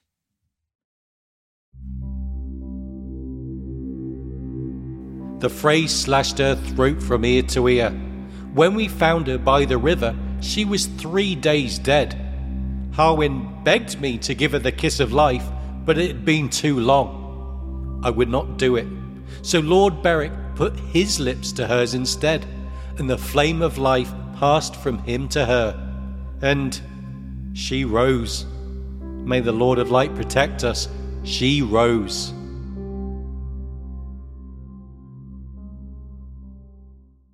In our recent episode on Oberyn Martell, we identified a continuum that ranges from justice to revenge that the author explores through a variety of character arcs. Major characters like Ned Stark, Stannis Baratheon, and Daenerys Targaryen search for justice. Sandor Clegane, Oberyn Martell, and Arya Stark are all seeking vengeance for a great personal wrong, while a host of minor characters are seen engaged in similar pursuits. But no character embodies the thirst for pure vengeance more than the reanimated Catelyn Stark, introduced in the Merrett Frey epilogue and christened Lady Stoneheart in A Feast for Crows. There's a certain irony that the instrument of Catelyn's resurrection, the enabler of her consuming quest for vengeance, Lord Beric Dondarrion, the leader of the BWB, was originally sent into the Riverlands and charged with bringing justice to Gregor Clegane by none other than Catelyn's late husband and former Hand of the King, Eddard Stark. Ned's command to Lord Beric and the hundred men who rode with him was simple I charge you to ride to the Westerlands with all haste, to cross the red fork of the Trident under the King's flag, and there bring the King's justice to the false knight Gregor Clegane, and to all those who shared in his crimes. This was after the incidents at Sherrer and Wendish Town and the Mummers Ford in the Riverlands when Lord Hoster Tully sent an embassy to King's Landing seeking permission to strike back against Tywin's bannermen. Marq Piper, one of the emissaries, asks if the crown will give them leave to take vengeance, and Ned is very careful to draw a distinction between vengeance and justice. Vengeance? I thought we were speaking of justice. Burning Clegane's fields and slaughtering his people will not restore the king's peace, only your injured pride. He goes on, People of Sherrer, I cannot give you back your homes or your crops, nor can I restore your dead to life but perhaps I can give you some small measure of justice in the name of our King Robert. Less than a year and a half later, the Riverlands is a smouldering ruin from the war that essentially began with Clegane's raids on those three villages. Ned and Cat are both dead, and Beric Dondarrion, Ned's chosen instrument of justice, revived from death six times by Thoros of Myr's Red God, has passed his life force into the corpse of Catelyn Stark. Cat, who tried so hard to live by her family's values in life, was driven mad in the moment of her death by the repeated losses she endured during those months. Her husband executed by the Lannisters, her two young sons reportedly dead at the hands of their foster brother Theon Greyjoy, one daughter missing and presumed dead, the other forcibly married into the family who murdered her father. Robb had been Cat's exclusive focus, her last hope, and that was taken from her in an instant at the Red Wedding. Catelyn could have had no doubt that the Freys had executed the massacre, but the words Roose Bolton uttered as he thrust a longsword into her only surviving child's heart also implicated House Lannister. Jaime Lannister, specifically, the very man Catelyn had freed and sent to King's Landing to seek the release of her girls. As her mind broke under the strain of grief, it will become clear that two ideas implanted themselves in it and survived her resurrection a hatred of all Freys and a vendetta against any who could be said to be serving House Lannister. And so Lady Stoneheart, with members of the BWB at her side, embarks on a quest for vengeance couched in the language of justice. The deaths we see in the Merrett chapter are framed as executions, with Catelyn giving evidence of the victim's guilt. But as the vendetta escalates, there are signs that justice has become a travesty for the Brotherhood under Lady Stoneheart. Making her way towards the crossroads from the Quiet Isle, Brienne of Tarth witnesses this. Hardly a hundred yards went by without a corpse. They dangled under ash and alder, beech and birch, larch and elm, hoary old willows and stately chestnut trees. Each man wore a noose around his neck and swung from a length of hempen rope, and each man's mouth was packed with salt. Some wore cloaks of grey or blue or crimson, though rain and sun had faded them so badly that it was hard to tell one colour from another. Others had badges sewn on their breasts. Brienne spied axes, arrows, several salmon, a pine tree, an oak leaf, beetles, bantams, a boar's head, half a dozen tridents. Broken men, she realized, dregs from a dozen armies, the leavings of the lords. While the gray, blue, and crimson cloaks clearly indicate Freys and Lannisters, Brienne and her companions soon realize that many of these victims are the men responsible for the rape of Saltpans. It's made clear from the sigils, with a number of likely northern crests mentioned, that broken men know no allegiance, and it's equally clear that the Stoneheart band's remit has expanded to meting out their brand of justice to all comers. At the same time, the salt in the mouths of these victims speaks clearly to the rage and sense of purpose brought to the table by Lady Stoneheart. The salt represents guest right, broken by the Freys at the Red Wedding. As Jeyne Heddle will tell Brienne in A Feast for Crows, guest right don't mean so much as it used to, not since Milady come back from the wedding. Some of them swinging down by the river figured they was guests, too. Based on that statement, it might be construed that the Stoneheart era BWB is purposely luring victims in with the false security of guest right in order to wreak their bloody vengeance. While in some cases there might have been a semblance of a trial as the Brotherhood was known for, one has to wonder what chance any of those hanging corpses Brienne witnesses were given to defend their actions or association with the enemies of Lady Stoneheart. Based on what we see of both Merrett's and Brienne's trials, we have to think very little. Most were probably captured, convicted, and executed very quickly, leading to the sense of sham proceedings we clearly get in both the Merrett chapter and Brienne's final feast chapter. As Thoros tells Brienne, I remember justice. It had a pleasant taste. Justice was what we were about when Beric led us, or so we told ourselves. We were kingsmen, knights, and heroes. But some nights are dark and full of terrors, my lady. War makes monsters of us all. Thoros essentially admits that there is no justice to be had from the Stoneheart Brotherhood. Nothing Brienne says can convince Lady Stoneheart that she, and by extension Jaime Lannister, had honorable intentions. The terrible imprint of Jaime Lannister's name, implying his involvement on the moment of her son's death, has forever poisoned whatever is left of Catelyn's mind against him. Brienne bearing his sword and a letter stating that she is about the king's business in the company of Tyrion's former squire and one of Randyll Tarly's household knights is all the evidence Stoneheart needs to condemn the woman who once swore herself to her service with these words I am yours, my lady, your liegeman, or whatever you would have me be. I will shield your back and keep your counsel and give my life for yours if need be. I swear it by the old gods and the new. But the fact is that Brienne's vow to Catelyn, like all feudal contracts, is a two way street. Catelyn vowed the following in turn I vow that you shall always have a place by my hearth, and meat and mead at my table, and pledge to ask no service of you that might bring you into dishonour. I swear it by the old gods and the new. But as we've seen with the ancient tradition of guest right, societal norms have been abandoned in the face of treachery and the desire for vengeance. A quest for justice will yield nothing when all systems have broken down, but vengeance is there for the taking by anyone with the means to do so.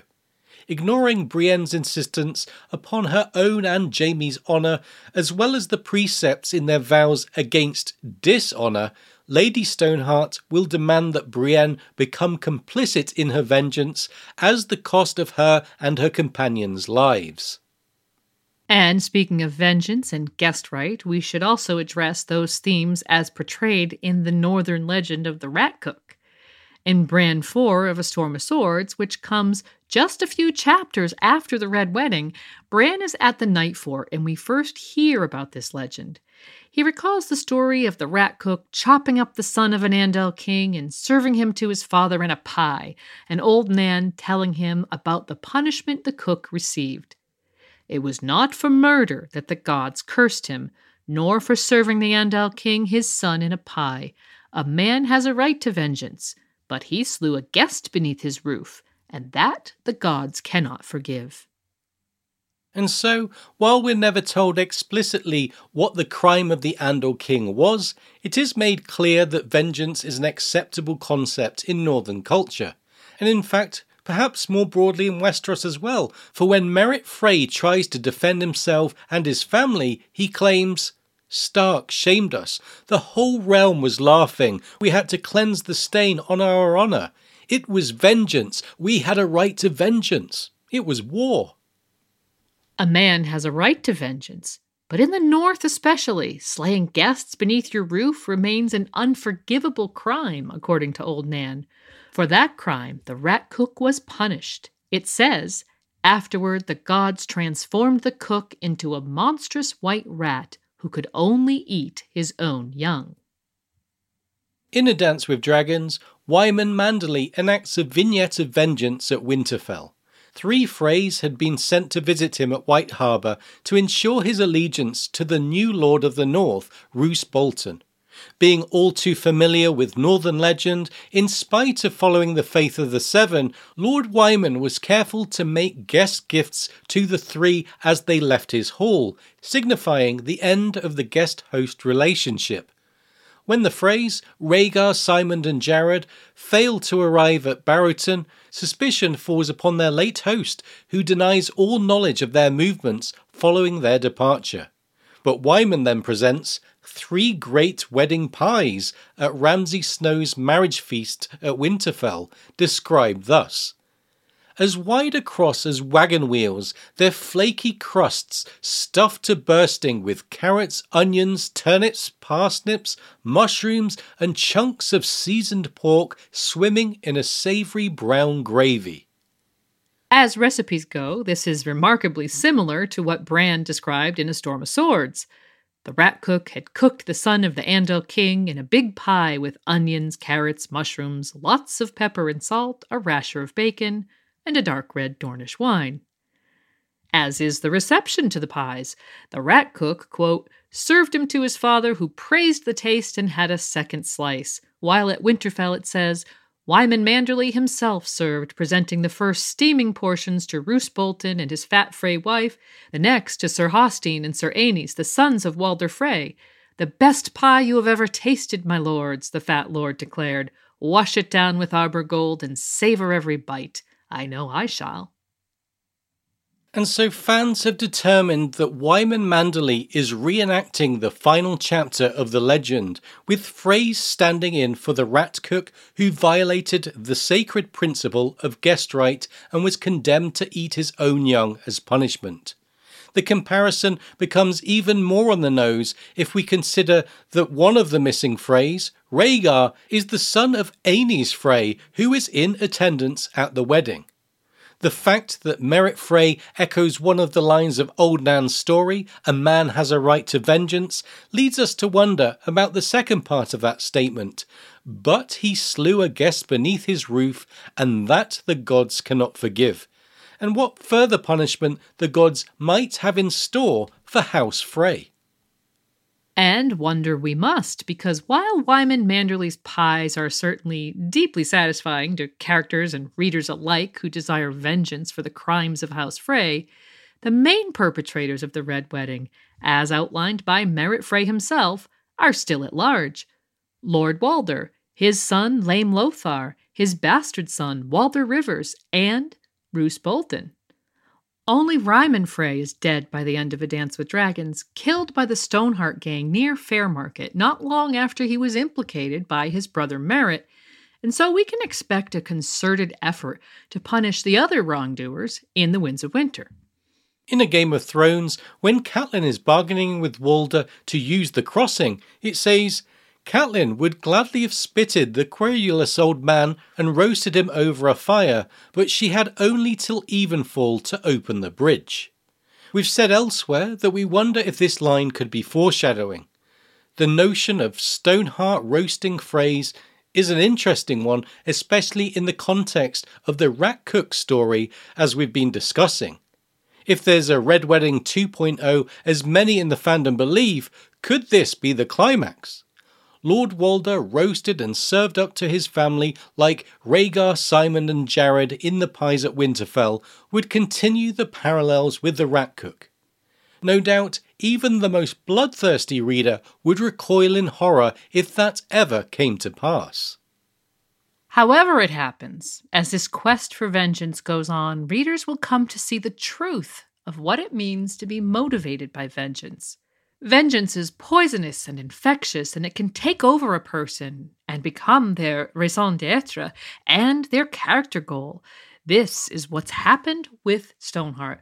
While we noted that the Brotherhood without banners are looking for Arya and so do have other objectives aside from vengeance, it's clear that Stoneheart is going to kill Freys and Lannisters, including anyone she perceives to be associated with them, indiscriminately.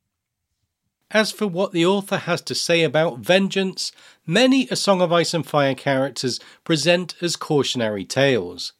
Vengeance consumes, it is toxic, and is so far removed from any true concept of justice that it becomes lethal to everyone in its path. Remember Ned saying that burning Clegane's fields and slaughtering his people will not restore the king's peace, only your injured pride. There's an old saying that pride goeth before the fall, and yet another that says if you embark on a journey of vengeance, you should dig two graves, one for your target and one for yourself. And with characters like Sandor Clegane digging graves on the Quiet Isle and Lady Stoneheart revived from a figurative grave, the author seems to be inserting his own commentary on the matter. By turning Catelyn Stark into Lady Stoneheart, George shows us that revenge can poison anyone. When you indulge in that impulse and take it too far, you end by giving up part of your soul. George tempts us to root for vengeance, but in the end, we'll see how dark, grim, and lonely that road can be. The Merrett Frey epilogue may stand as one of the most dramatic cliffhangers in the series to date. Readers waited until near the end of the next installment with little more than cryptic hints and offhand mentions about the woman riding with the Brotherhood to finally learn how Catelyn Stark was revived and see firsthand what had truly become of her. And when we gain this knowledge, it's delivered with a caveat of sorts. Thoros refused to be a part of it, judging Catelyn had been dead for too long. And when Thoros tells Brienne that the fiery kiss was administered by Beric himself, the reader should recall Beric's words to Thoros at High Heart Fire consumes, it consumes, and when it is done, there is nothing left. Nothing. While this knowledge is withheld from the reader in A Storm of Swords, the chapter does provide us with a roadmap of where Stoneheart's attentions will be focused. We know about her side quest to find information about her daughter, but more importantly, we get a list worthy of Arya's own list of names for her vengeance to focus upon. Walder Frey, Ryman Frey, Roose Bolton, Lame Lothar, and Bastard Walder. Add Jaime Lannister, the name uttered by Roose Bolton as he murdered Rob, to the list, and it's easy to envisage the mother reciting names to herself even as her daughter does. Indeed, by the end of A Dance with Dragons, Ryman Frey is dead. Brienne of Tarth has apparently been coerced into bringing Jaime Lannister to the Brotherhood, and Tom O'Sevens has been planted at Riverrun, where a number of Lannisters and Freys now reside, in particular, Walder Rivers, one of the chief architects of the Red Wedding. In addition, there's a mysterious character at Winterfell called the Hooded Man by readers, who may have been sent by Stoneheart to investigate the story that Arya Stark has been married to Ramsay Snow, and perhaps also to enact vengeance against Roose Bolton. That leaves Lord Walder and his son Lame Lothar, currently at the Twins, Fans have identified a number of mechanisms by which the Stoneheart gang might gain access to those two, whether at the Twins itself or at a Red Wedding 2.0 to be held at Riverrun. However, these things happen, expect Lady Stoneheart's vengeance to deliver a visceral impact that leaves readers wondering where the limits of vengeance should be, if there is any justice to be had in it, and what its impact is on individuals and society at large. These are big conversations the author wants us to have, and they encompass a theme that is prevalent across the entire series. Merrett Frey's epilogue chapter is arguably the tipping point where the steep downward slide of social mores is revealed. And perhaps the biggest takeaway from this chapter is the queasy expectation that there is much more to come, along with a creeping doubt that the reader must feel about whether Catelyn's resurrection and subsequent quest to exterminate Freys are really things we should be cheering for. Thanks so much for joining us for this exploration of the Merrett Frey epilogue. We'll be back soon with a new regular episode, but now, as always, it's time for us to give credit where credit is due. Thanks to George R. R. Martin for including epilogues in A Song of Ice and Fire. And thanks to Kevin MacLeod and Kai Engel for allowing us to use their music in our production. Thanks as well to Lauren, aka Shakes of Thrones, for the instrumental of Jenny's song we used today. And as usual, we'll end today with thanks for our patrons from the Castle Steel level. If you enjoy the podcast, consider being a patron and you could be hearing your name here too. Sincere thanks to AJ, Egg on the Sixth, Alex, Ali B, Ali C, Amber, Oakenfist, Arshia, Brand the Builder, Brian, Camille, Casey, Charitable Rereadings, Chris, Christian, Maddie and Jessica, Sir Clint the Andal, Sir Duncan Cole, Convenience or Death, Sir Archibald Cadogan, Dimitri B., Dennis, Esme, Liz, Emily the Eyrie, Ezra, Felix, Sir Gladworth, Greg, History of Westeros, Archmaester Kobe of the Higher Mysteries, Brendan Beefish, Goldie Juke, Jim McGeehan, Winter's King, John Aris, Rider of the Ice Dragon, Sonarion, the White Storm, Julie Beth of Tarth, Judson, Archmaester June, Healer of the Lesser Poxes, Katie, Lady Kelly, Mistress of the Old Bay of Crabs, Mathos of House Baratheon of Dragonstone, armed with the Valyrian sword, Malice, Tree Girl, Sir Galahoo of What, Lena Snow, known as the Twilight Star, Lemba, Lemmy B, Luke, Monero Geek TV, Maria, Margareta, and our cohort of Matts Matt A, Matt C, Matt K, Matt L. And thanks also to Lady Beatrix of House Grey, Maester Mary, Michael M, Nimble Dick One Iric, Patrick, Peter Pebble, PJ, Philip, Paul B, Paul H, Richard, Sam, Sarah, Sir Daniel the Sneaky Russian, Sir Swift the Peppered Knight from the House of Black and Grey, Sherry, Cern, Terry, Sir Terence Knight of the Cedars, Theo, the Cannibal of Casterly Rock, Hema Helmet, the Sellsword Sentinel, Virginie, Warren Halfhand, and Yvonne. As always, let us know if I've pronounced any of your names wrong, if you have a nickname you'd prefer to use, or if you feel we've left anything out. Visit RadioWesteros.com for quick access to all our podcasts. You can also find a link to our Patreon campaign, donate via PayPal or Ko-fi, and comment on our content there. Or find us on YouTube, Apple Podcasts, Spotify, or wherever you find your podcasts. And of course, you can connect with us via Twitter, Facebook, Instagram, or email. Thanks again for joining us. We'll see you soon with a new episode. Bye for now.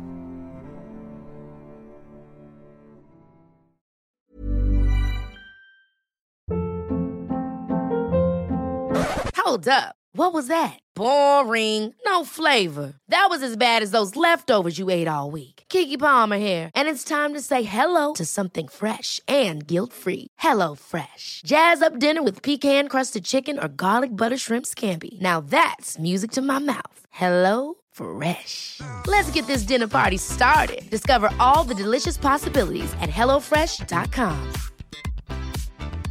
Even when we're on a budget, we still deserve nice things. Quince is a place to scoop up stunning high-end goods for 50 to 80% less than similar brands. They have buttery soft cashmere sweaters starting at $50, luxurious Italian leather bags, and so much more. Plus, Quince only works with factories that use safe, ethical, and responsible manufacturing. Get the high-end goods you'll love without the high price tag with Quince. Go to quince.com/style for free shipping and 365-day returns.